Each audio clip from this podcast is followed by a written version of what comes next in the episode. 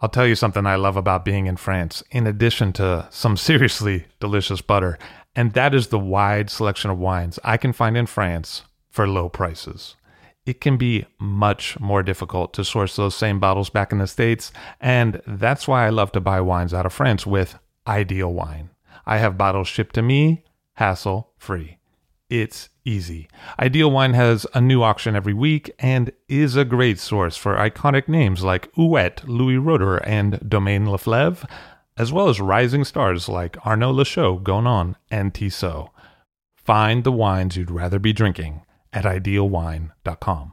That's I D E A L W I N E.com and have the wine shipped to you in the States. Use the promo code FIRST, F I R S T, for $15 off your first order of $150 or more. Hey, that's $15 you could save, and that is some good butter money. See for yourself at Ideal Wine.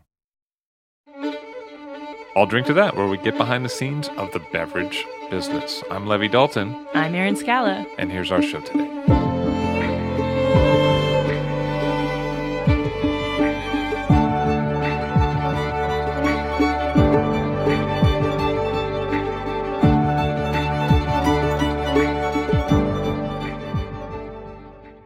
Elin McCoy on the show of Bloomberg News and also Zester Daily. Hello, how are you? I'm very good. How are you? Nice to see you.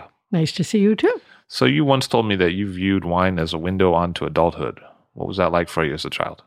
Uh, You know, my parents did drink wine, which was unusual enough in earlier decades.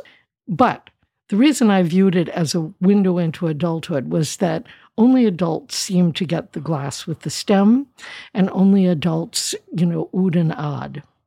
And the first time I ever felt like oohing and ahhing was uh, when I was 14 with my dad, who took me to a French restaurant in Chicago called Jacques, and which is what all French restaurants I think were called at the time. It was either that or Chez Jacques, right? One of those Jacques. two. Yeah, one of those two. This didn't have the shape.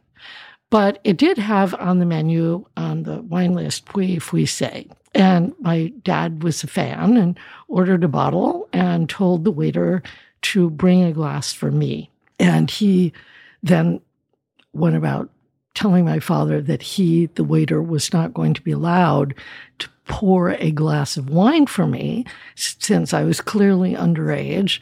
And my father said, That's okay, I'll pour it. And that was okay then. Uh, whether it's okay now, I don't know. And I remember sitting there and I was quite dressed up for a 14 year old, I think, and thinking, "Uh, this is fantastic. Here I am and I'm drinking wine and uh, I, I'm practically a grown up right now. So it was always became, it was very good memory for me. You know, my dad was a terrific guy that whom I really cared about, and uh, I think that moment sort of seemed so unbelievably special. So I think you always sort of view wine in some way through the first time that it's meaningful to you. And that was all about being, feeling treated very much like a grown up. So even today, if I'm drinking a glass of wine, I think, hmm, maybe I really am grown up. Did you ever get a chance to visit the waiter after he lost his job for serving a minor and find out whatever happened to him? I have no idea whatever happened to the waiter, and I'm sure he did not lose his job. so what happened? You where did you go to school? Well, I went to school first in, in Winnetka, Illinois, on the North Shore of Chicago. Then I went to the University of Pennsylvania uh, in Philadelphia. And while I was there, my junior year, I took the did the famous junior year abroad, and lived in Paris at exactly the right age, I believe, to live in Paris, which is twenty. Why do you say that? Well, because you're just wide open at that point. You're looking at the world as a new place that and trying to find where you fit into it and what you care about and you know in some ways, you almost shouldn't be going to school. You should just be living or something. And mostly what I was doing was not going to school, even though I was supposed to, but I was certainly living. And wine was very much a part of student culture in Paris in ways that it certainly wasn't at the University of Pennsylvania. Food was important.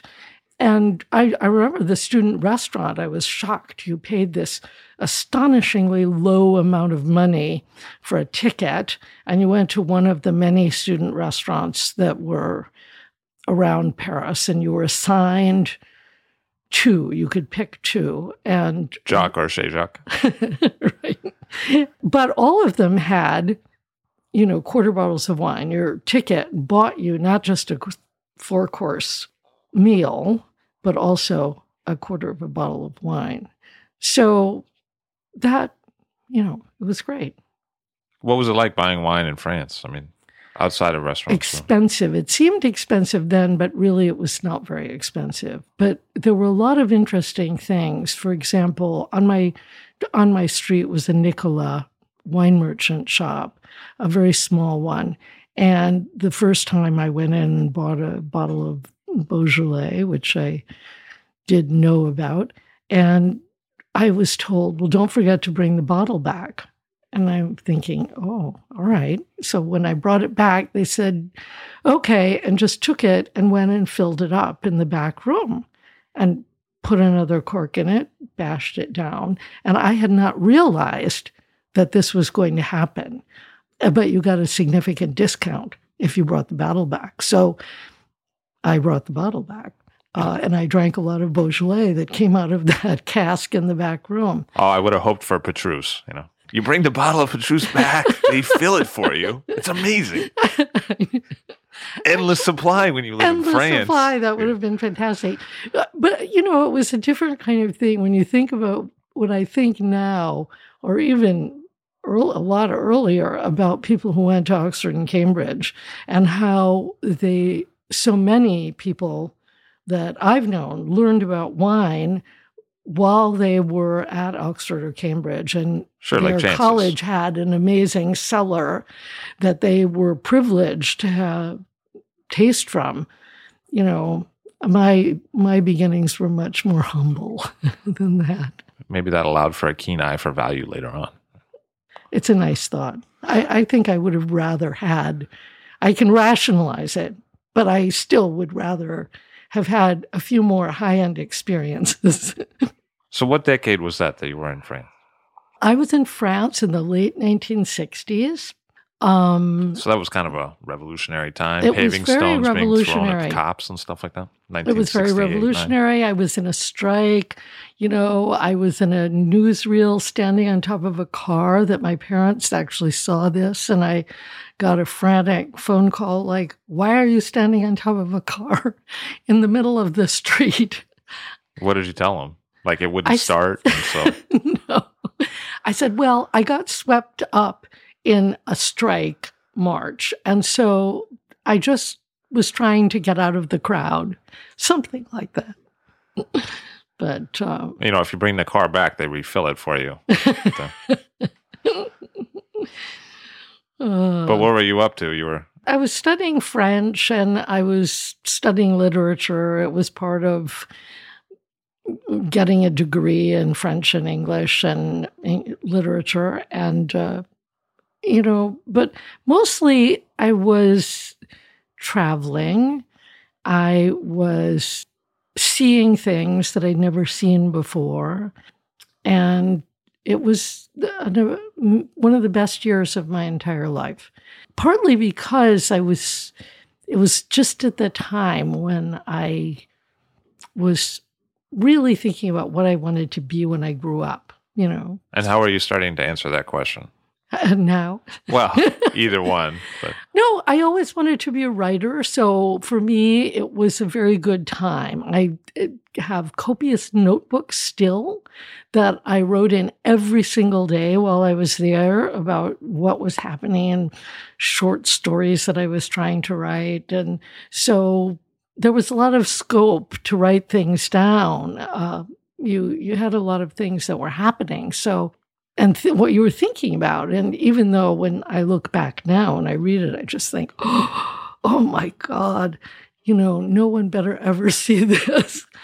Still, it was, it, it moved me along on learning how to look at things, learning how to th- see where there was a story, where, you know, there was something that I might be able to contribute that was different from what everybody else was doing. That's, I think, what you're doing when you're 20 and into your 20s and maybe longer than that, you know? And eventually you headed back to the west coast of the United States. How did you make it there and what happened? Well, I came back. I came back to Penn. I graduated. I then went to London. I went to grad school, and then I came back from to the U.S. from grad school. Lived in New York, and uh, met somebody that I got married to, and he got a job teaching philosophy on the West Coast. So we were living in Oregon, and we really got into the. There, there wasn't really a wine scene it's always amazing to me now when I go to Oregon and I think about how there we were and one of the people in my husband's department was said he was starting to make wine and we just thought oh god he poured some wine for us that he had made it was appalling and we just thought this state has no future which is why i'm not a rich person because i don't make very good predictions about things like that. But we became part of a group of people that formed a tasting group, and we tasted really quite seriously. The interesting thing as I look back was how sexist the whole thing was. You know, no, not my husband, who in fact mentioned to me when after the first event, he said, God, you know, I think it's a little sexist, don't you? And I said, Well, yes. Like now, it was led by a, a young prof who uh, seemed to know more than every, everyone else and who would always remind everyone at the beginning now, next time, women don't wear any perfume. I think, you know, hey, what about that aftershave? So, but he was good because we bought wine in common. We did all the things that I now tell people to do if you want to learn about wine, get a group of friends, everybody bring a different wine, taste them all together. You know, we did all that that sort of thing. And it was interesting how how quickly you start making all these distinctions for yourself. And out of all of that, we decided to well, we had a few parties, and one of the wines that we loved to serve was Mayacamas. And we would buy this, believe it or not, in the health food store because the health food store was also the wine store in this town, which was Corvallis. And we just loved this wine. And part of it was the label, which is so gorgeous. And we decided we should drive down and we should go to visit Mayacamas and we should see the Napa Valley and we should, you know. And I remember we called up Bob Travers just out of the blue and said, We would like to come and see you. We love your wine. Could we come and see the winery? Oh, sure, come, you know. He didn't know us. He never heard of us. We weren't anybody really at all. And he was just so generous and kind and let us taste out of the barrel. We had no idea what we were tasting, really. But that was sort of the pattern of, of almost every single person that we visited, which was we would say things and they would say, Oh, well, that's interesting. And we'd think, Oh, okay, so what we've just said makes no sense at all. but I think that uh, it was a wonderful time to be going around and learning about wine uh, because there weren't very many people doing it. In the Napa Valley, I mean, there was one place to stay, and that was the El Bonita Motel. And we did not stay in the El Bonita Motel. We stayed at the Bothe-Napa campground. But even then, the restaurants that we went to, there they had French wine in the restaurants. They had a little bit of BV, a little bit of Inglenook, and that was it. So even though there were a lot of other wineries, Robert Mondavi's, you know, winery was there, you know, there were a lot of other people, Heitz Cellars and so on, but they weren't really being sold in the town's restaurants. I do remember that we toured one place where the guy who took us around was wearing a cowboy hat and a string tie. And it wasn't a joke. So you had the idea to do some writing about California wine. Well, we went down, we traveled around, we visited all sorts of people. Because we'd had the idea after the, our first trip, oh wow, nobody on the East Coast knows about this, which is partly was partly true. And we should write a few articles or something. And so we started gathering information. We took notes and visited people and tasted. And, uh, you know, we still have a first edition of the book that came out of that. It's always salutary to look at and remember that everybody starts learning someplace. And it's partly why when people who talk about how terrible it is that there are people online blogging and writing and they don't know very much, I always think, well, You're so talking what? about me now. No, you know, you know too. You know more than I do. I'm kidding. I like to make fun, you know. But what what were some of those visits that stood out for you? I mean, Well, st- visiting Joe Heitz certainly stood out because Joe Heitz was very grumpy. And we had left, and it had been a little bit grumpy. But as we were leaving, we actually ran into a guy named Dave Brightstein and his wife Judy, who owned a, uh retail shop in Southern California. And we had run we had run into them a few times before in a restaurant and so on. And they were they were very, very, you know, friendly and so on. And uh, so as we were coming out of Joe Heitz, they were going in to see Joe Heitz. And they Did said, you warn them? Yeah. Grumpelstiltskin's inside. Careful what you say. right. So I about just as we were nearly to our car, Alice Heitz came out and she said, she said, Don't go. Why don't you stay for dinner? And we went, Yes. we were, and it turned out that um, Joe Heitz had just said said something about our visit to Dave and Judy. And Dave said, Well, why don't you invite them to dinner? Joe said, Well, who are they? And he said, They're, They'll do something sometime. You know, they're nice. So, so we had dinner, and it was an amazing dinner with all sorts of really fantastic wines that we hadn't tasted. And we did mention to Joe Heitz that we had bought some. We were very fond of Z82 Chardonnay, but we had also bought some Martha's Vineyard, which we said to him was it's awfully expensive. It was 750 a bottle. And he we said, but we bought it anyway. He said, he gave us a bottle to take away. He said, Well, this will make it cheaper because you're getting more bottles for the same price, which was very generous of him. And another really great visit, which was really funny, was we went to visit Ridge, and this was this was Dave Bennion was the one who took us out to dinner, which was also very generous, and served us some wines. And I remember the restaurant said to, as soon as we came in, one of the the waiter shouted into the kitchen, "Hey guys, one of the head honchos of Ridge is here.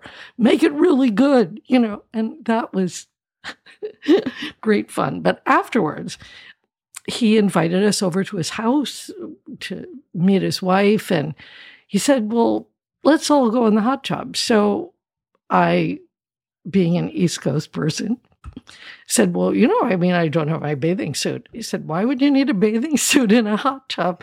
So here we are without our clothes on in the hot tub with Dave Bennion and his wife, and we're drinking all these old ridge wines. And we thought, maybe we could live in California. This is really fantastic. So, you know, it, people were like that then because there weren't so many people, as I said. And we've, I don't know, we just sort of felt this is a great world. We should write a whole book. Maybe we could write a whole book about this. And, you know, I don't think we thought at the time that it was ever going to be something that went any further than that. But when we moved back to New York and we did get an agent, and we did sell the book and we did start writing for New York Magazine and so on, we realized people would pay us to write about wine. Now, it seems crazy now when everyone is complaining that no one is paying anyone to write about wine. But um, at the time, there weren't that many people writing about wine. Uh, so that was sort of a beginning, but we didn't want to trust to that. So we both also did other things. And it just seemed that that became a more and more important part of what we were doing together. And what ended up happening was that after the book came out, we got a really, really great review from Bill Rice, who was then running the whole Washington Post food section. And we ended up meeting him. And then when he left to go to be the editor of Food and Wine, he, he called us up and said, you know, would you come in and talk to me about being the wine editor f- for this, for the magazine? And we said, okay. And he said, you can share the job, you can do it however you want to do it, you know, but uh, just get the job done. You know, you're responsible for this amount of the magazine.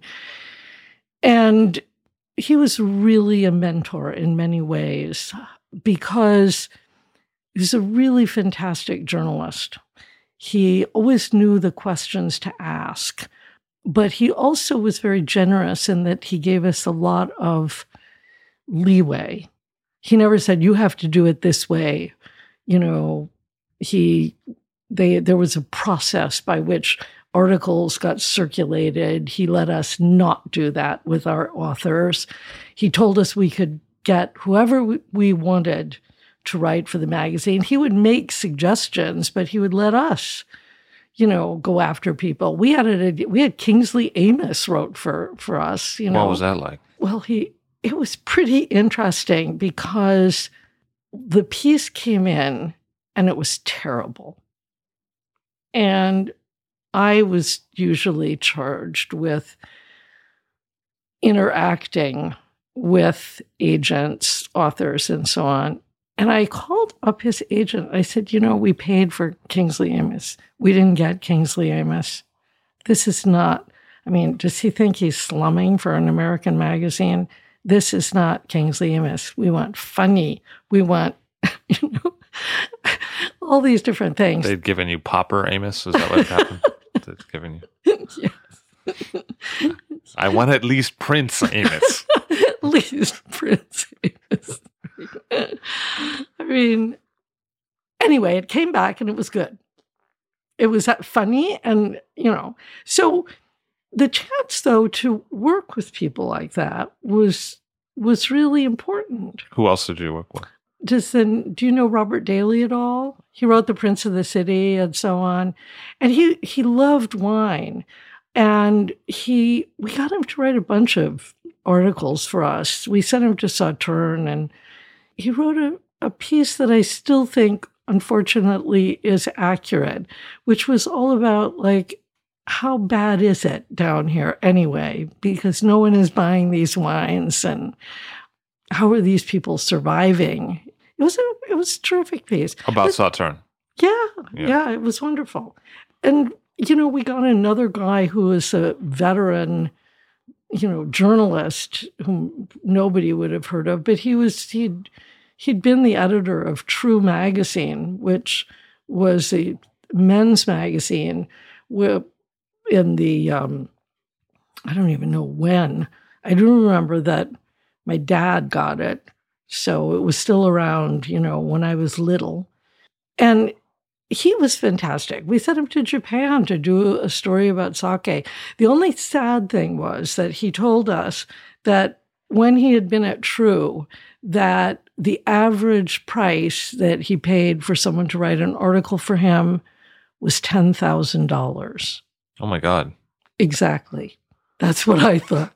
And that he had paid as much as $40,000 for an article. Are you sure it wasn't like in Japanese yen or something? I am sure. Because that's like ten dollars or something. I paid forty thousand yen, and then and then the guy bought lunch with it. You know, Right, right.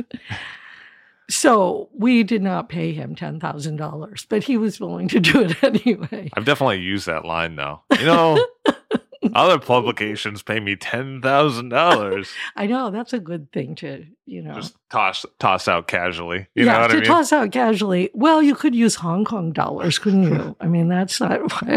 I don't know. That wouldn't be too bad. But so, I mean, Jancis wrote for us. I've heard of her. You've heard of her. What was that relationship like when you first met her? Um, well, how did we first meet her? We actually first met her not when we were getting her to write for us, but because when she came to New York, she eh, had met Alex Bespaloff, and Alex was a really good friend of ours. And so he decided to have a dinner while they were here and invited us. So it was, and they had just had a baby and they were traveling around with this baby, Jancis and Nick. Jancis and Nick. And they, you know, we said, wow, you know, are there any, is there anything you need? She said, oh God, you know, we're having a hard time, you know, taking a baby around. So I said, well, we'll bring something.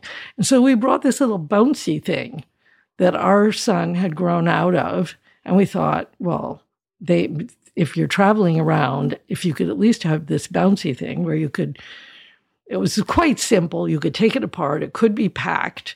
Then at least they'll be able to bounce this baby and uh, get some sleep. So that worked out. We had a great dinner together, lots of fun, and we. What was she like as a younger person? She's very much like she is today. Is that true? I mean, yeah, I think so. I, my my memory of her is very much like that. She's she's very open, very interested in everything, very anxious to learn about whatever there was to be learning about at that time and that place. Taking notes copiously. Yeah, I don't think she she's more assured in her manner now. But rather than, I mean, she's learned to be very, a very good public person in giving a talk or she had more, she has more assurance, authority. You feel that authority more. That's what I usually feel. You know, women, Britain, you know, Yeah. they had Queen Elizabeth. They're strong women figures. and- strong women. And I think that, you know, it's interesting as I look back, you see how few women were in the wine world, really. I mean, one of the earliest people, one of the people that I met who had a very big impact on me, who was in the wine world, was Zelma Long, whom I met very early along when she was at Simi. And that made a difference to me to, to feel that she was so accomplished and had such a feeling, seemed to feel very secure about her place in this world. And another person that I met early along that had the same thing in a totally different way, Serena Sutcliffe, Sure. who very authoritative. Certainly when I first met her, had, you know, I mean, I do remember an amazingly amusing lunch with Serena and David and David Peppercorn. yeah, David Peppercorn and Michael Broadbent. They were all saying things about America that an American wine that I didn't per- personally agree with at the time, but they were all very grumpy. That sounds like they're trying to get your goat. That's what They that sounds pro- like. Yes, Yeah. they were trying to get my goat, but they were also complaining because the Americans were buying up all the 1982 Bordeaux Mhm, and mhm. the prices were going up, and it was the fault of Americans. And everyone knew that the British really understood Bordeaux and they should get the first crack. Well, don't we say that now about the Chinese? Kinda? Absolutely. I mean, it's kind of you know, it's the same thing. Oh, look, What the goes shoes on the other around. foot. You know, right. you know. So you work with Hugh Johnson in what might have been the glory days for Hugh. What was that like? Hugh at that time was, which was, we're talking about the mid 80s now, Hugh was very much the authority. I mean, he was the most important person in the wine world, I would, you know, in terms of writing about wine. And he, you know, he's a very lovely guy. He also is a really, really good writer. So, you know, it was a pleasure to work with him. It's a pleasure to read his books. You know, you still feel that that turn of phrase. He'll capture a wine and just sort of a line, and you think, "Oh, that is really, really exactly on target." But he was very much the big person, you know, the one that everyone was competing against in some way. And not that there were that many people writing. I mean, you know, we did our column every month. We wrote articles all, all the time. And and probably in just in word count, we were writing more than most people. There was Frank Prial. And Frank Prial had had also had a big name, but Frank was in some ways he wasn't that interested in wine. He was more interested in the people that he was going and talking to. And I remember when he had a hiatus from writing about wine and he covered the, um, well, he was covering some war and he was so happy to be doing that. It, you know, he started out as a journalist, and the only reason he started writing that column was they needed to have, have a wine column in the Times. And they said, Who knows about wine? And Frank was drinking wine, and, you know, he liked France. And he said, Well, I'll do it for a while. So he wasn't a food person like Bill Rice, who deliberately left behind the kind of journalism, more general journalism that he had been doing, political journalism mostly, to actually go to cooking school and become knowledgeable in the field of food and wine. So that that's an example. So there weren't, you know, there was Vintage Magazine. Many stories I won't go into about that. But you know, I think it was really in about the mid 80s when there started to be much more going on because by that time the Wine Spectator had been around for a few years and had gone from being like this little paper handout practically, not to what it is now, but to a bigger format. And Marvin had great plans for it that have clearly that clearly came to fruition. And but Bob Parker was only in the mid 80s just beginning to be really known and talked about because that was when the 82 Bordeaux came on the scene. So Did you know him back then? Yes. In fact, that was one thing that Bill Rice had suggested. He made great suggestions. He said to us, you know, this guy Bob Parker is is coming up going to be in New York tomorrow from he's come up from Washington. Would you guys talk to him? You know, you've seen his newsletter. Maybe you could find something for him to do. So we did. He came in. He, I remember he had a whole bunch of half bottles of Sauterne that he had just bought, and he was very, very happy because he had paid a very low price. And we talked, and he to- explained about his number system. And I just thought, this makes no sense whatsoever.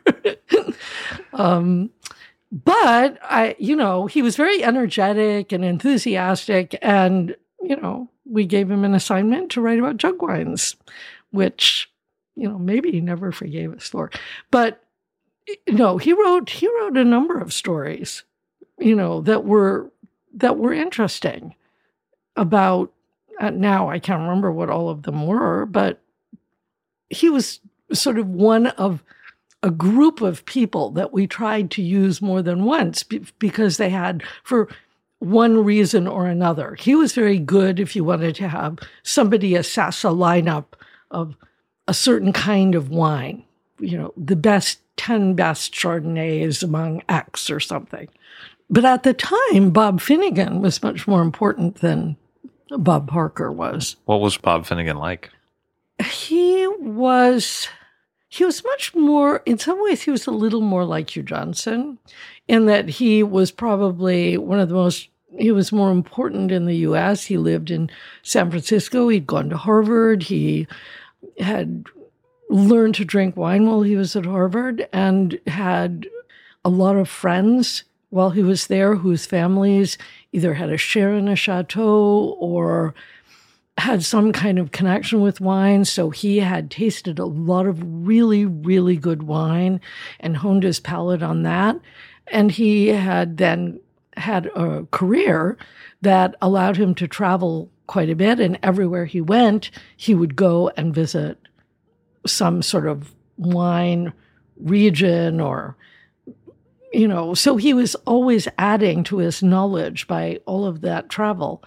And so then later he started his newsletter which was probably the was certainly the most important newsletter in the US at the time. He, he was a, he was a very good tennis player very different from Bob Parker. He was real sort of clothes person in the sense that he always looked not I, by saying that i'm not talking about gq level but but he was very conscious of being looking good and wearing interesting clothes all the time whereas that's sort of distinct contrast with bob parker who has never cared how he looked particularly uh, but he also had a had a lot of savoir faire, we would say, an interesting guy who. It was very sad the way he sort of. I, I don't know. I always find it sad if someone climbs to a sort of point and then there's no way but down after that. They they do something. There's some thing that happens and rather than just continue on sort of a plane in reputation, they essentially just, because of that one thing, started in a downward sort of track. And that happened to him. Did you ever meet him in the later years? Oh, I did. Yes, several times. And the last time I met him was maybe two years before he died. And he was really quite ill at that point. And he was writing an interesting book about traveling in Napa or something at the time. So but he never really gave it up. It wasn't like he really said like I forget wine and I'm doing something. No, else. no, no. He never really did that. But but uh, he didn't. He was in a situation where he didn't need money, so it wasn't as though he was forced into some new occupation, you know, for himself. He just wasn't being listened to very much.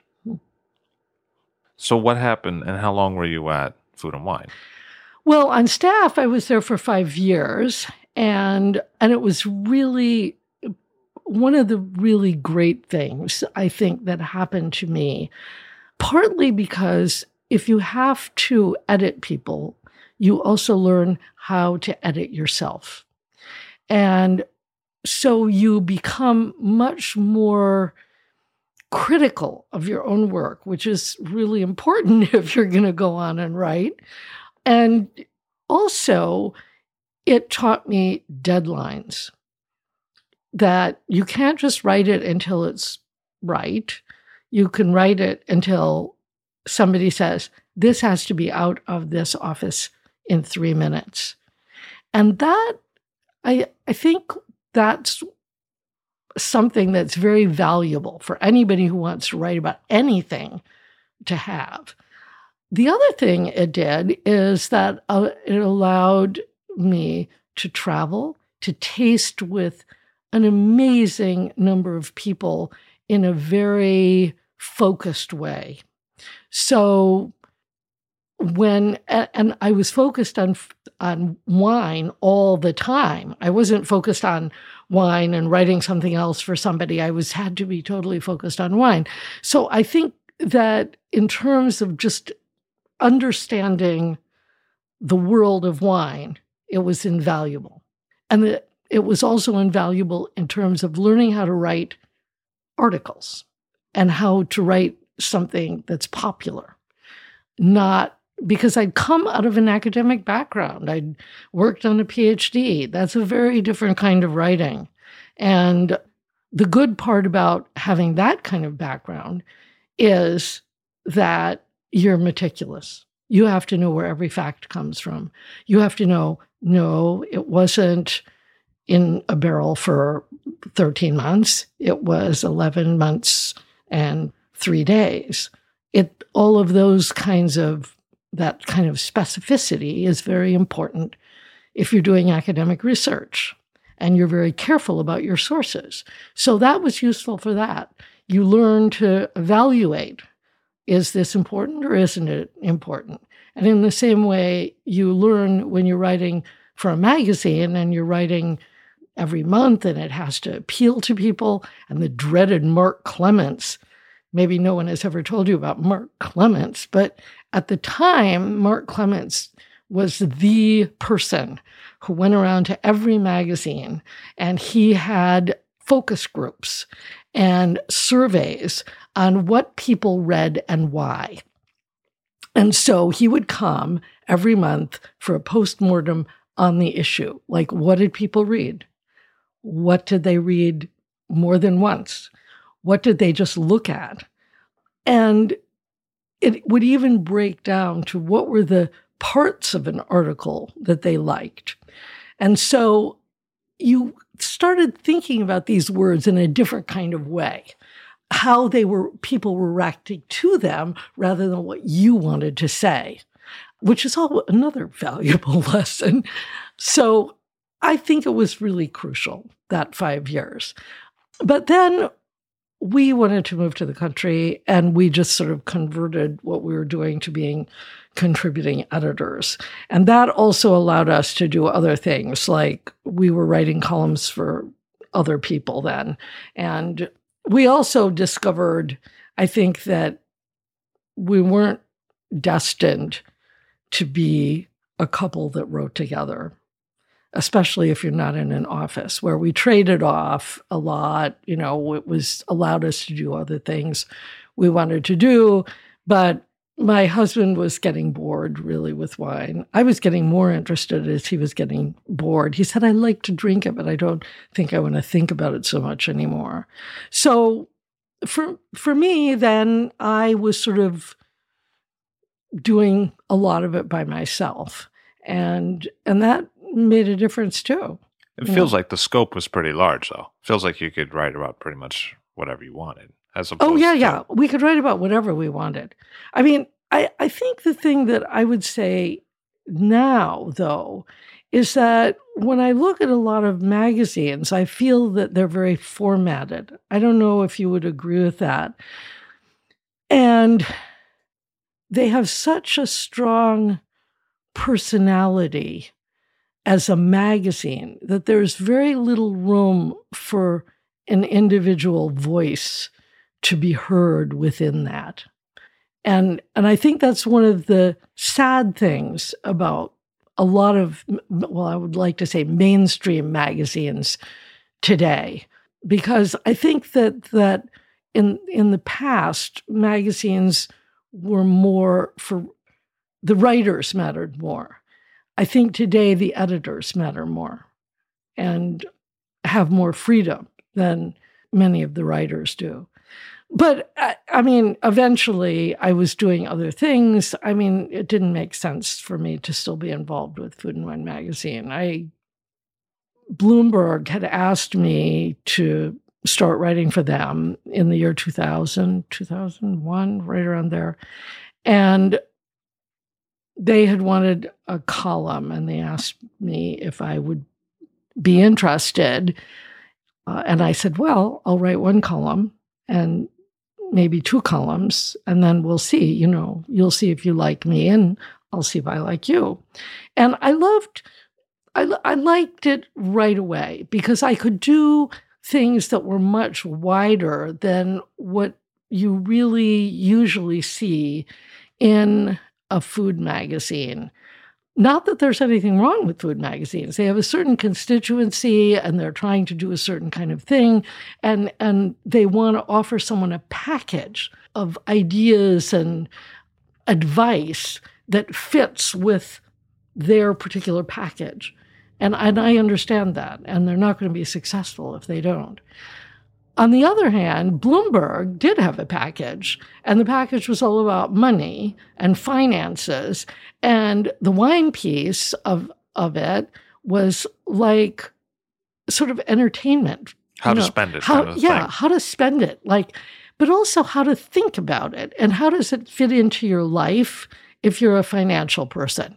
So I first started writing for Bloomberg Markets, which is their serious financial magazine which has won a lot of awards, including the George Polk Award. It's broken all these amazing financial stories, including the insurance companies that were cheating all the soldiers in Iraq and things like that. So it was interesting to go to that kind of magazine and be the fluff piece, sort of, in that kind of magazine. But it was also great because they would say, Well, what do you think we should have in, in the wine column? And I would say, Well, you know, these people are thinking about finance. I think, you know, I should talk sometimes about wine investment and, you know, we should talk about wine funds and we should talk about auctions. No one is writing about auctions, which certainly was true. I mean, it was astounding. Probably also exploding the market for it. yeah.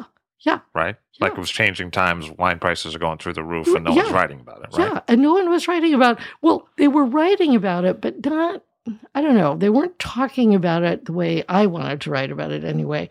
And the whole idea that I, again, it was very instructive for me to be working in a magazine where people are thinking about financial stuff all the time. And there again, accuracy is very, very, very important. And so everyone, well, people just loved what I did. You know, they were very happy. You know, people would, I didn't fortunately have to go into that office where you have like this much space and you have like four screens in front of you. I think I'd go crazy, but I, I, you know, could be on a long term contract with them.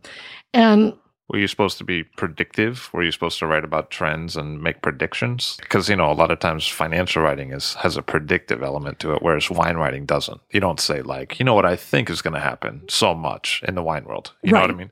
Well, I yes, they did want me to be predictive sometimes, as in, you know, which wines are the best buys because they're going to go up in value. However, what I would always get a query from the editor in chief, Elin, you don't have any money invested in any of these wineries, right? I thought, what does he think? I'm a journalist, you know. So right. you know, I only got ten thousand dollars for that piece. I mean, how much could I really invest? You know. so so i mean so the, there was there was that element on the other hand i also could mix it up. I had a kind of plan like you know i should do something like i remember doing something about sicily that was just beautiful. I said we have to get a really great photographer. This is like sweep me away. And so I wrote a whole piece about what was going on in Sicily, uh, which was much less than is happening now. And I, the photographer did this great job. And we would get these queries from readers who would say, I love that photo of Sicily. I cut it out of the magazine. I put it up so I can look at it while I'm trading, just to think about another world. and is there any way I can better get a better copy of this? Which is kind of fantastically nice. I mean, it obviously did t- sweep them away. Um, In a way, you're doing fantasy posters for financial guys. I mean, in a way, you know, because that's way, who's reading too, right? They're like, Yeah, you know, when I get a- off this working 80 hours a week thing, I'm going to Sicily. You know what I mean? exactly. Like that thing. Yes, it's because for for a lot of people, wine is of the fantasy life, and in fact, one of my m- most popular columns, or at least one of the ones I got the most email about, was when I wrote a story about Jamie Kutch, and this is when Jamie had was talking on Bob Parker's on the bulletin board on Bob Parker's site about how he was a banker and he hated his, his job and so on. And then how he finally, you know, hey guys, I'm going to California to make Pinot Noir. I hope my girlfriend will come with me. And then, of course, through that same bulletin board, his entire first year of production is sold out hmm from people who say, Oh, I wish I could do it, Jamie, you know, blah, blah, blah. And I ended up writing about it. And this, the woman who called me and said, You know, have you ever thought about this? And I said, Yes, I'm working on it now. You know, what I really want to know, though, is what happened to the girlfriend? And she said, I'm that girlfriend.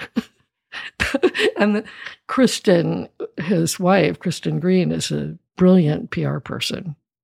Uh, and she has been highly important to his success.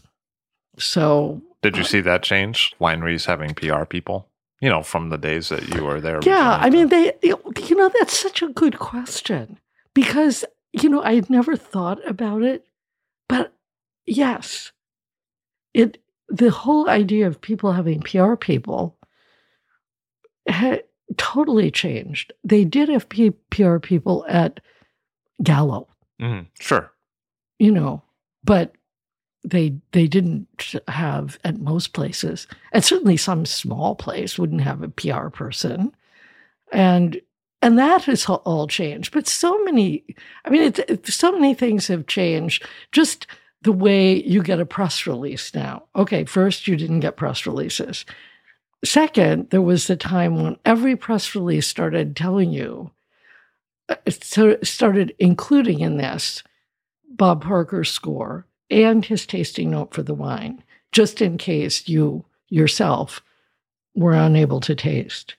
So, you know, that was, I, I always found that so, I still find it annoying. Like, It seems What- to have bothered you. That sense that you were supposed to like it because uh, it got a high score and the- your opinion didn't matter so much as Yeah. a taster. I mean, don't you, does it, wouldn't that make you, I mean, don't, don't you get annoyed by that or not? It doesn't happen anymore. I remember the era you're talking about, which is you're really talking about a few years ago when Yeah. it was, you know, there was a good decade of it, you know. Yeah. But uh, the key time for me is when I was at a Italian wine tasting and uh, the importer I didn't know very well, kind of a fly by night uh, Italian importer, and uh, I said, I think this wine is corked. And the guy said, Well, if there's something wrong with this wine, I'll have to go to Mr. Robert Parker and tell him that his 95 point score is incorrect and that he is wrong. And as you know, Mr. Robert Parker doesn't make mistakes. And I was like, Well, I mean, did, did he taste the corked bottle? Because I think this one's corked, is what I'm telling you. So I, it was a really strange encounter.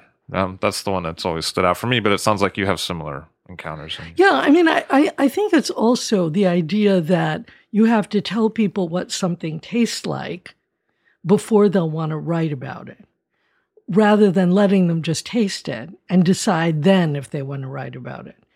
You know, assuming that a good note from someone will mean that that other people will want to write about it. And maybe this is true, you know, but yeah, I mean, I think that's one thing that's that the PR element has changed quite a bit, but so much else has changed. I mean, now I, I can remember when sommeliers were not, there weren't very many. Now it seems like there are sommeliers in almost every place you go. But you did write a book about the Parker problem, or the Parker influence, or, or the Parker rise, or the Parker something. You're going through all the, the titles that, that, that were in this long list. The Parker effect, you know, you know, the Parker conundrum, you know, I mean, it sounds like it could be, you know, one of those Matt Damon, Robert Ludlum. Because, you, know, know, there's a standard term for it now, Parkerization, but it wasn't around when he wrote the book. That wasn't a term, really. Yeah, well, yes, it was around. It was around in France. And it was it was the the way people would say dismiss a wine would be to say, well, it's Parkerisé. So the thing is, with the French and Parker have a kind of love hate relationship, which is what I really discovered when I was writing my book about Bob Parker. And, you know, it, when I look back, I'm pleased at how much has changed since I started working on my book. So uh, when was that? That was probably very late 2002 when I started working on the book, and the book came out in 2005. And so, you know, there's always that year, nine months. So I turned it in in 2004. It came out the following June.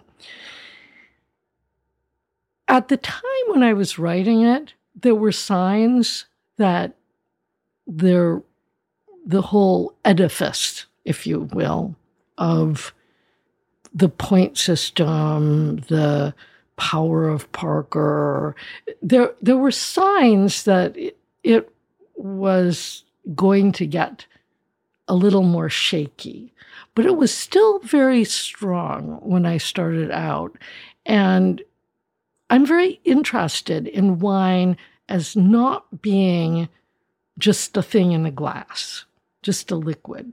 I'm much more interested in the wideness of where wine takes you because it it takes you into geology and it takes you into you know business and it takes you into people and it takes you into so many different worlds that if you take one glass of wine and you started thinking about all the put it in the center and drew lines like a, uh, the spokes of a wheel out. You could you could create a, a whole world around that glass um, which would be very interesting and different pieces would be interesting to different people.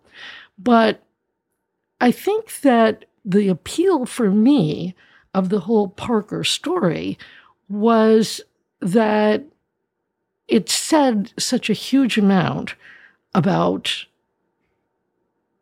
the whole wine world. How could this happen? How could you have one guy who has all this power? I mean, this just doesn't happen in most worlds that one person could be calling the shots. And as one guy in Bordeaux told me, listen, the difference between this number of points and this number of points is six to seven million euros for me. I'm thinking, this is a lot of money we're talking about on one guy's palate.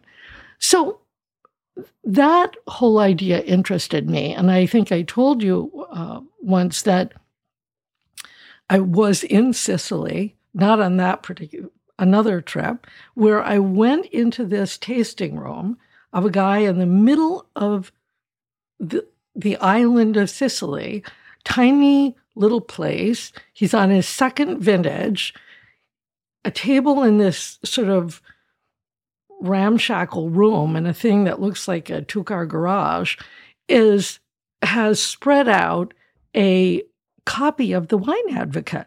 This guy spoke no english. He could say hello although he said buongiorno but it turned out later he could say hello. And 94 parker. And he's pointing. And i just thought this is you know, somebody is going to write a book about this. And I want it to be me. And so that was when I decided I would write it. And uh, so it was it was quite a lot of work because I really wanted it to be about the wine world. I wanted it not just to be like a biography of of a person, but also a biography of a world because you don't really whether Bob Parker, you know, likes certain things or well, I don't want to put it that way. Whether he reads certain kinds of books or whether he he listens to certain kind of music. Well, that's less important than the effect that his what he does with wine is having on the world. That is the interesting part. If you were just to write his life and not what the world, what the reflection back.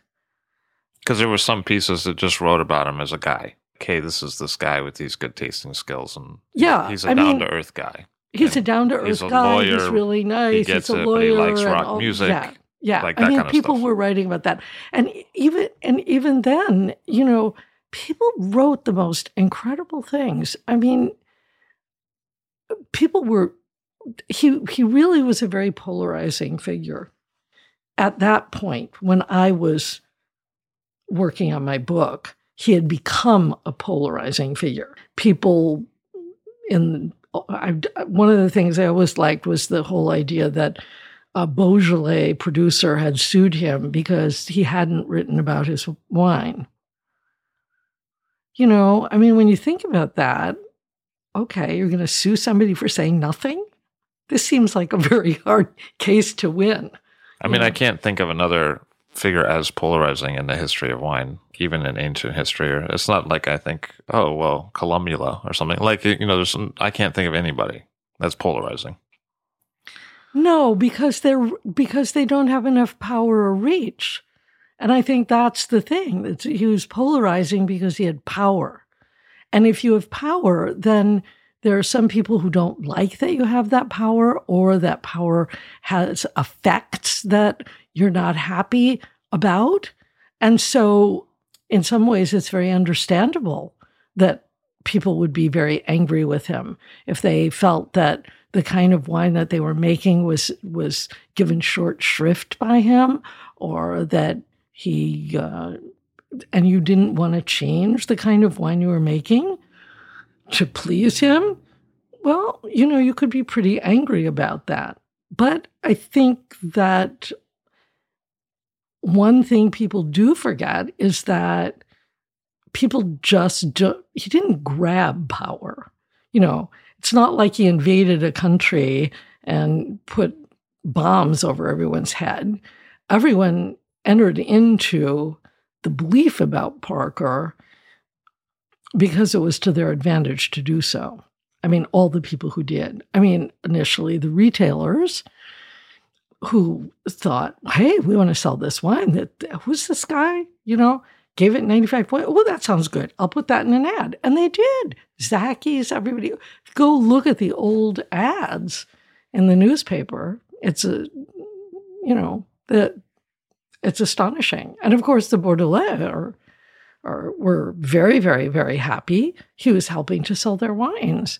And I do remember Bob telling me that he knew there was a change when Eric de Rothschild flew down from Paris to meet with him when he came to Lafite. Before that, he'd always met with Chevalier or whoever was there at the time. Uh, so, you know, I think that that those kinds of markers showed what kind of an effect he was having on that that world. But he kind of had an Andy Griffith persona. Like he had just kind of aw shucks stumbled into this. Oh, look, like there's this fancy French guy that's going to fly down from Paris to greet me. But I'm just, you know, I'm a regular guy. I mean, you don't think so? I do think so. I think he likes to think of himself as a regular guy, and to in a large measure, he is a regular guy. And I don't know. I mean, I speculate in my book about various how the, some of the wines and places that he liked and likes have, were the beneficiaries of that. You know, I mean, by which I mean, for example, the right bank of Bordeaux is much less, uh, it's much more personal and small and, you know, a sort of idea, well, the whole garagiste idea of people saying, well, I can be whatever I want. Okay, maybe my terroir isn't rated as great, but if I work hard and I do all these things right, then I can make a great wine too. That's a very American kind of attitude. Do you And- think Bob had an American attitude? I think he has a totally and completely American attitude. And that was the other piece for me that was so interesting because it was a great American story, a great a story of exactly all these virtues that Americans like to think we have. And some of we you know, partly we do, you know, the idea that you know, you don't have to have grown up in a in a particular kind of way. You can learn about something that was not in your family, that no, you never had, no one in your family had ever done before. And you can learn about it and you can make it your own and you can be successful if you work hard enough. He's like an example of that, you know, pulling yourself up by your bootstraps if you work hard um, uh, attitude. He's a perfect exemplar. And he he does work incredibly hard and did work harder than most people, I think, myself. But were there some downsides to that? American Absolutely, attitude? there are downsides to that that attitude, which are that it's a kind of uh, self-reference, isn't it? It's a an idea that you have the answer, that you have a, a kind of arrogance of, of rightness where what you have decided for the world I mean, that's the American part. What you have decided for the world is the way it's going to be. And you're going to move in and make that happen. So I think that there is an element of the, a strong element of that in Bob's story as well. The downside of always thinking that you're right, of not being willing to hear other sides to something, not thinking somebody's taste could be different from your own and equally valid, and, you know, sort of bumbling into things and not really taking not being conscious of how much your power is shaping things, not being willing to take the responsibility for that. I mean, go in, break it, but don't pay for it. Oh, so not recognizing it is also not taking responsibility for it. Those yeah, are the same I, things. I mean, I don't think you can take responsibility for something if you don't see it. You right. know, I mean, and so I think all of those things play play into Bob's uh, what what happened in various places. Certainly, part of that happened to him in Burgundy, where there was a lot of resistance to his vision of of what wine should be. I mean, you know, when you think about it, wine is was interesting because it also reflects not just the terroir, but in France, they'll tell you that the human is part of the terroir, as you well know. And that human element has its own influence on what you're drinking in the glass. That's part of why people like to think about wine not being made in some kind of industrial complex, but being made by a person in a specific place. But it isn't they just want the place to just make the wine. They want the person to be there too. So I don't think that Bob recognized perhaps or cared, I but probably recognize how much that individual person is going to resist somebody telling them you should be doing this, that, or the other thing. It's one thing if, you know, your importer com- comes and says, hey, wait a minute, stop filtering. I can't sell that. You know, you need to, this one's better, don't you think? That's one thing. To have a critic be saying some of the same things is less appealing. You know, it's more like the power from on high.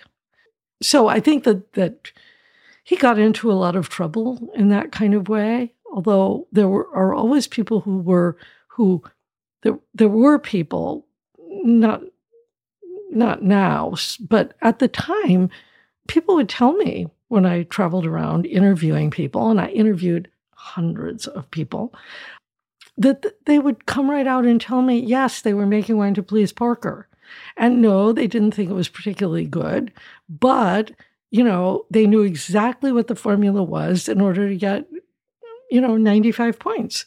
And as I remember Randy Dunn telling me that he had, when I interviewed him out in California, we were talking, and he said, Look, I just was at a tasting, like it was the day before or two days before, of a new wine that's going to debut.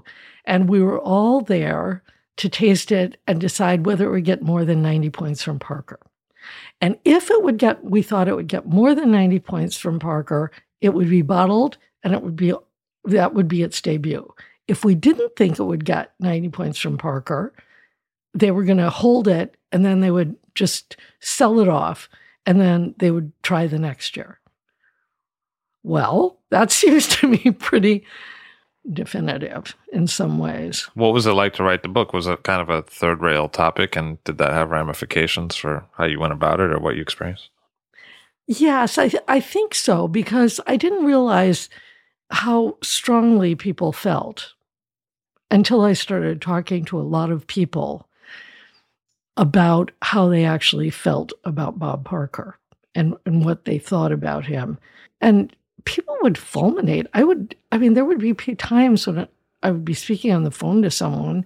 I'd say, you know, I really have to get off the phone now because people would get started talking. I would get emails from people who would say, I hear you're writing about a book about Bob Parker. You haven't talked to me. You, I, I am someone you should talk to. And people would come out of the woodwork. It was amazing. At first, I was worried that no one would talk to me. And then I found that many people would. One of the only people who would not talk to me about Bob Parker was Lalou Bize-Leroy. And almost everyone else talked to me about Bob Parker, but she would not. But many people along the way were very helpful and gave me very helpful ideas and suggestions.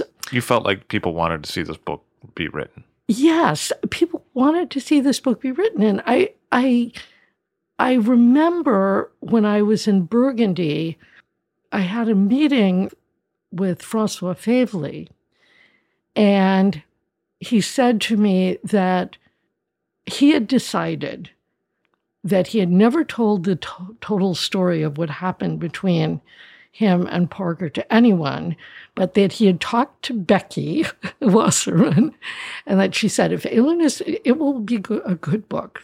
Thank you, Becky and you should talk to her. And he said it was time somebody really said what had happened.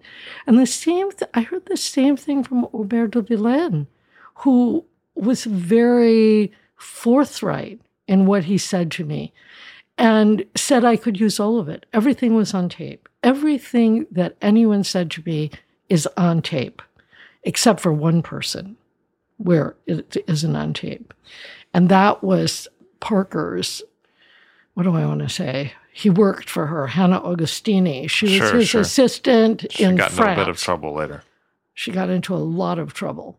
And I when I went to see her, I knew that she was only speaking to me because Bob Parker had asked her to speak to me or and she was still working for him then. But she told me I couldn't use a tape recorder. And I said, Well, the real reason I use it is for accuracy. You know, I would prefer to use a tape recorder. I'm going to take notes, and it's a good check to make sure I I quote you precisely. Something incorrect. She Yeah. didn't want to do it, you know. But there is an example. After five minutes, I thought, I think I, I really felt that there was a lot of undercurrent and that a lot of the stories that I had been told by people were true. I feel like one of the themes often that continues today is a lack of empathy from Parker. And it seems like it's funny that the cracks started to show after 2001 because 9 11 happened. And I feel like we started to look for more empathy in people. That's so interesting. I, I hadn't thought of that, but I I I think that's that's part of it. But I also think that another part of it is that a lot of people people in the wine world got tired of this. That is, you know, there were people who were making wine who maybe came to making wine because they loved wine or because it was their family's reason for being, and who thought, why am I doing this? I don't want to make this kind of wine. I don't like this kind of wine. And and who started to resist more. I think that there were people who were like Joe Dressner, who at one point you know, met with regularly with Parker to have him taste his wines. But Joe started wanting to bring in more of a different kind of wine. And he realized that this, you know, he wasn't going to get that kind of help that he'd gotten before. And that he, that was when he was formulating, well, he wanted the, the, the sort of manifesto, if you will, of the kinds of wines that he wanted to be dealing in.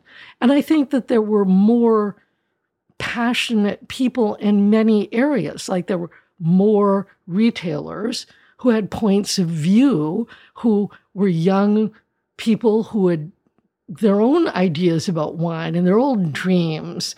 And they clashed with Parker and said, Well, I'm not going to have that kind of shop. You know, there were shops who said, I'm not going to have somebody else's numbers here. I want to tell my customers what I think.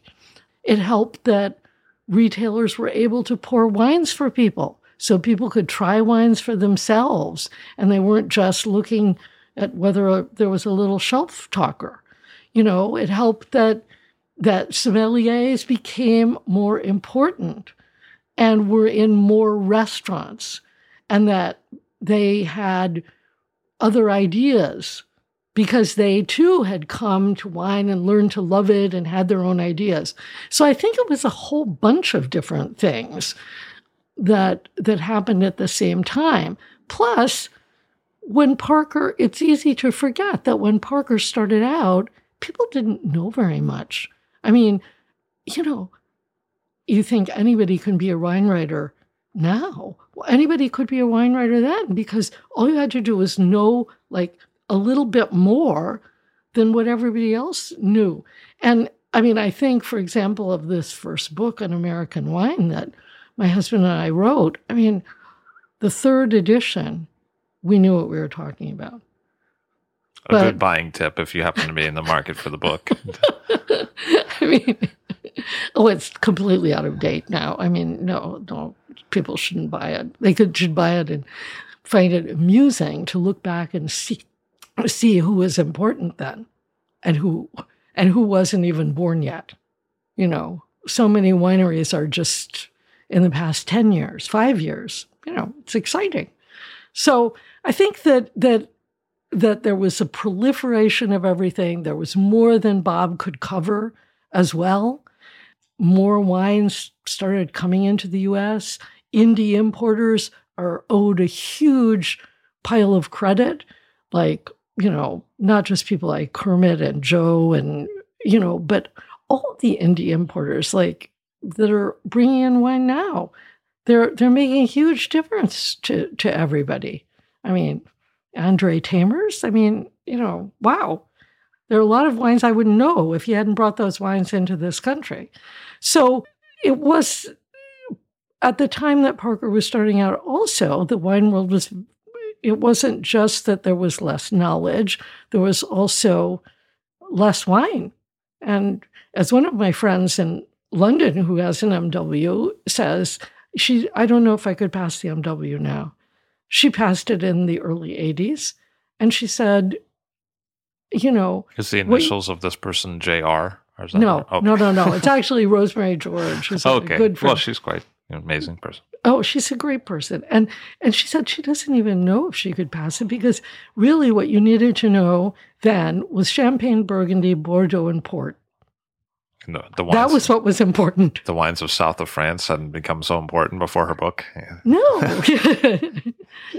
and even things like, you know, all the countries of the world that we now expect to taste wine from.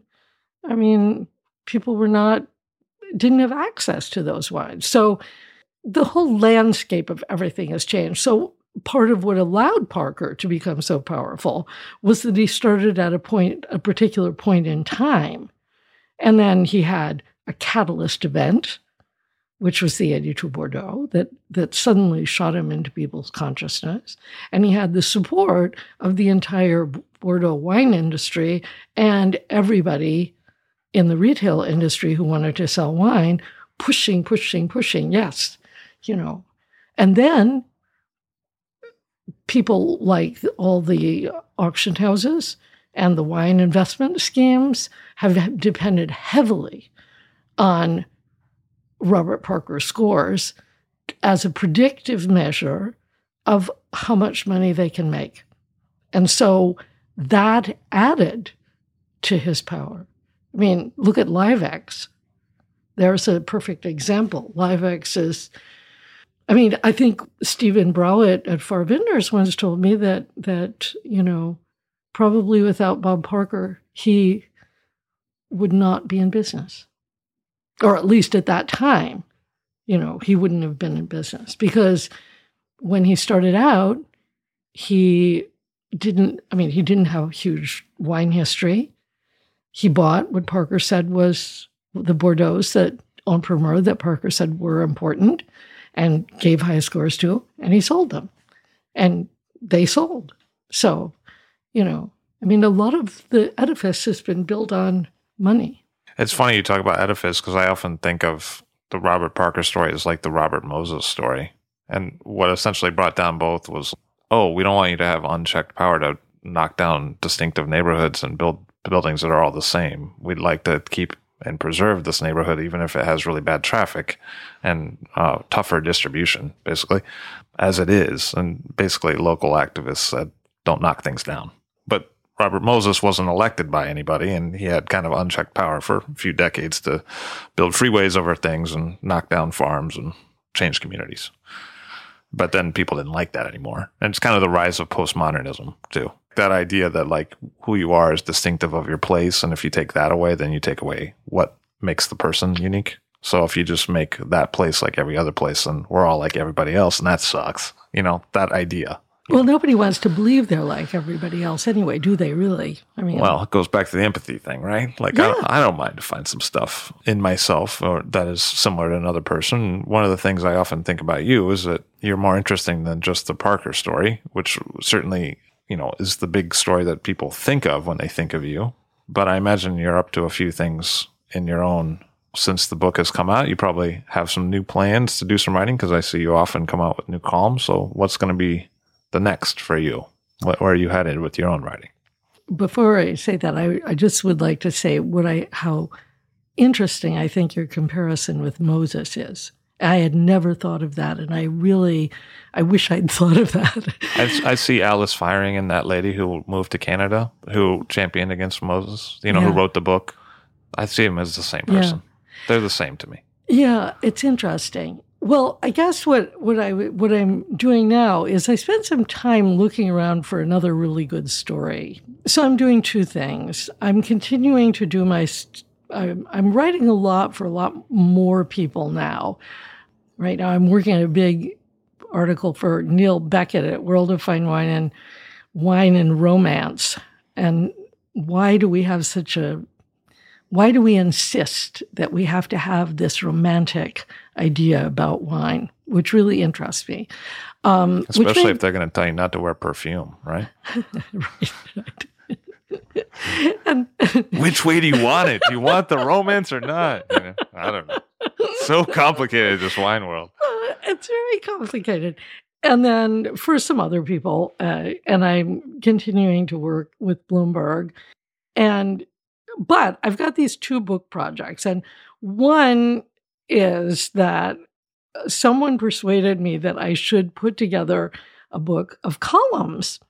And I thought, oh, don't you think that's a very boring idea? Because really, when you think about it, wormed over columns, you know. Yeah, but the Gerald Asher books are great. They are good. Of course, he's Gerald Asher, but you know, I'm me. But but I came up with a way of doing it, which is that I realized that because of the way Bloomberg has let me write and what they've let me write about that what's happened, say, since about 2001, I, I like to think of it, probably I'll work with 2000, but 2001, is that in all of those years in the 21st century, the wine world has changed totally.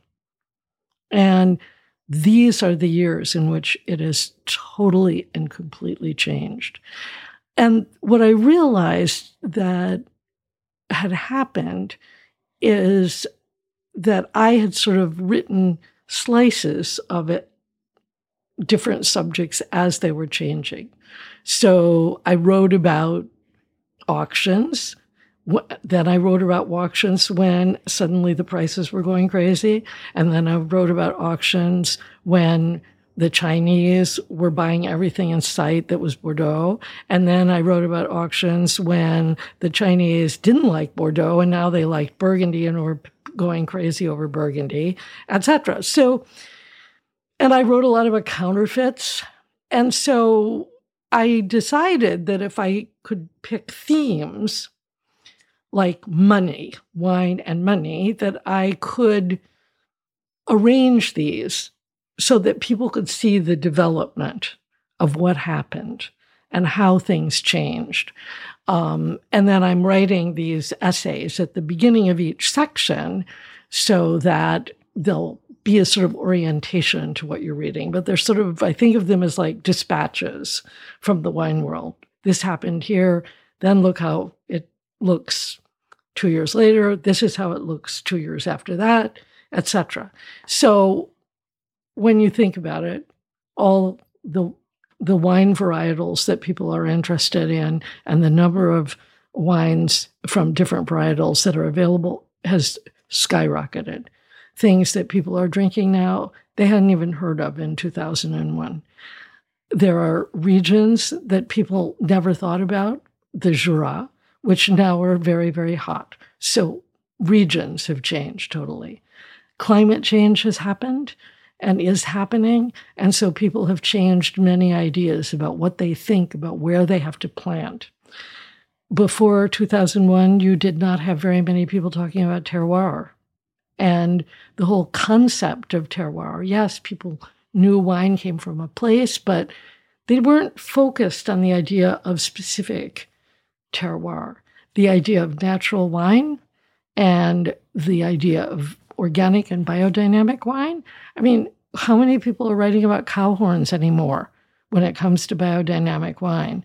At the beginning, in uh, like 2001, every story you practically saw, I probably wrote one myself, had to mention the cow horn. That was like so important. And now it's not, it isn't what people talk about when they talk about that. So that's become mainstream if you will. Those are just some examples of how it's changed. The whole idea of what wine costs and the whole skyrocketing prices of Bordeaux and the, you know, sort of, in fact, the fortunes of Bordeaux, period. Uh, the rise of China is amazing. That's going to have huge repercussions on so much that is going to be in the future. So I'm working on that. And the other book is actually a more narrative book, which I I um, and it, I, I can't really go into too much about it, but I will say that it's set in Sonoma. It's a very old old story. I swore after I I did the Parker book and had lots of blowback from some people that I did not want to write about a person who was alive again. I wanted to write about dead people.